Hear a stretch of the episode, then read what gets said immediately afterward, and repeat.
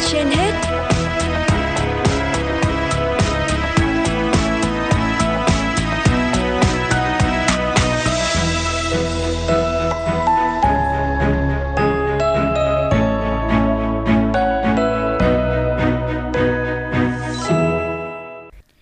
Lê Thông và Thanh Hiền xin chào quý vị và các bạn đang nghe chương trình Sức khỏe trên hết của Đài Phát thanh Truyền hình Hà Nội.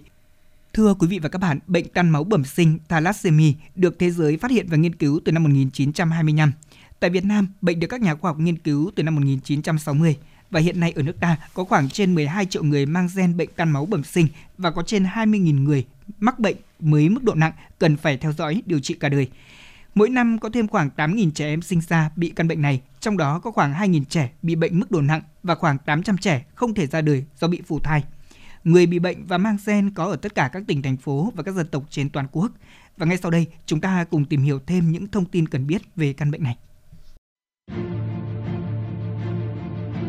Những điều cần biết về bệnh tan máu bẩm sinh. 1. Thalassemia, tan máu bẩm sinh là gì? Bệnh tan máu bẩm sinh là bệnh máu di truyền bẩm sinh phổ biến trên thế giới và ở Việt Nam. Bệnh có đặc điểm là gây tan máu nhiều và thường xuyên dẫn đến thiếu máu mạn tính. 2. Các biểu hiện của bệnh tan máu bẩm sinh. Bệnh gặp ở cả nam và nữ. Bệnh nhân bị bệnh có mức độ nặng phải điều trị suốt đời. Ngay từ khi chào đời đến vài tháng tuổi, trẻ đã có những biểu hiện như da xanh, kém ăn, lười vận động, chậm phát triển.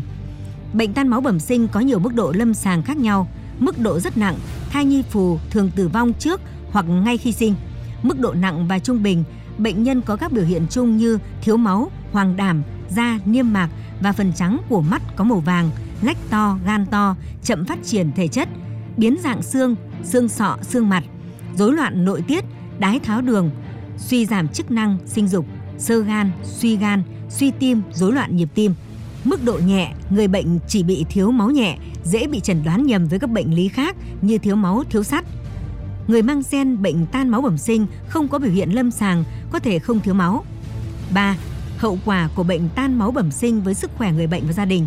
Nếu không được điều trị kịp thời, bệnh sẽ gây ra các triệu chứng nặng như biến dạng xương mặt, chán rô, mũi tẹt, xương giòn, nhiễm trùng, suy tuyến nội tiết, chậm phát triển, dậy thì muộn hoặc không dậy thì, suy gan, sơ gan, suy tim, thậm chí có nguy cơ tử vong. Bệnh nhân phải định kỳ truyền máu và điều trị biến chứng suốt đời tại các bệnh viện bệnh tan máu bẩm sinh đã kéo theo nhiều gánh nặng về sức khỏe tinh thần và vật chất cho người bệnh và gia đình người bệnh. Việc phải điều trị cả đời không chỉ gây nên tốn kém về chi phí mà còn khiến cho người bệnh phải nghỉ học, nghỉ làm, mất đi nhiều cơ hội học tập và làm việc. Do tan máu bẩm sinh là bệnh di truyền nên nhiều gia đình không chỉ có một con mà thậm chí còn sinh hai ba con bị bệnh.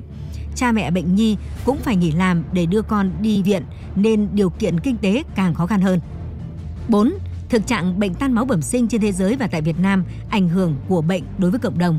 Trên thế giới có khoảng 7% dân số mang gen bệnh và 70% quốc gia bị ảnh hưởng bởi căn bệnh này.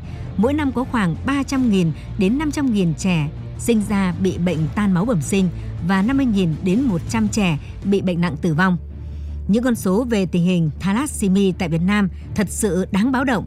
Với tỷ lệ mang gen bệnh trên 13% thì ước tính có khoảng 14 triệu người mang gen bệnh trên cả nước. Bệnh tan máu bẩm sinh gặp ở tất cả các dân tộc, vùng miền trong cả nước.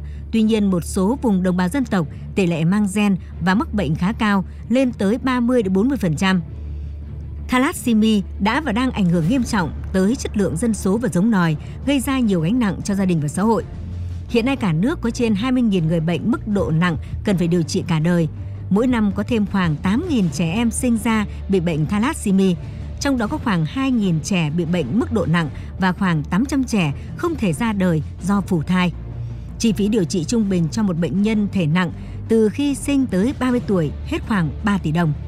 Một người bệnh mức độ nặng từ khi sinh ra đến 21 tuổi cần truyền khoảng 470 đơn vị máu để duy trì đời sống – Mỗi năm cả nước cần có trên 2.000 tỷ đồng để cho tất cả bệnh nhân có thể được điều trị tối thiểu và cần có khoảng 500.000 đơn vị máu an toàn. 5. Cách phòng bệnh tan máu bẩm sinh Người mang gen bệnh tan máu bẩm sinh vẫn khỏe mạnh bình thường, nhưng khi hai người cùng mang gen kết hôn sẽ có nguy cơ sinh ra con bị bệnh thể nặng. Bệnh tan máu bẩm sinh đã trở thành nỗi đau, nỗi ám ảnh suốt cả cuộc đời với người bệnh và gia đình người bệnh. Mặc dù bệnh đã gây ra rất nhiều hậu quả nặng nề, nhưng bạn hoàn toàn có thể tránh sinh con bị bệnh bằng cách xét nghiệm máu để phát hiện gen bệnh. Vì tương lai của chính mình và của các con, tất cả các bạn trẻ và những người trong độ tuổi sinh đẻ hãy xét nghiệm máu để tầm soát gen bệnh tan máu bẩm sinh. Các cặp vợ chồng cùng mang gen cần đi khám để được tư vấn trước khi mang thai và thực hiện chẩn đoán trước sinh nếu cần. Người mang thai cần được tư vấn và sàng lọc bệnh tan máu bẩm sinh càng sớm càng tốt. Ai cũng có thể mang gen bệnh tan máu bẩm sinh và ai cũng có thể chủ động tầm soát gen bệnh để tránh sinh con bị bệnh.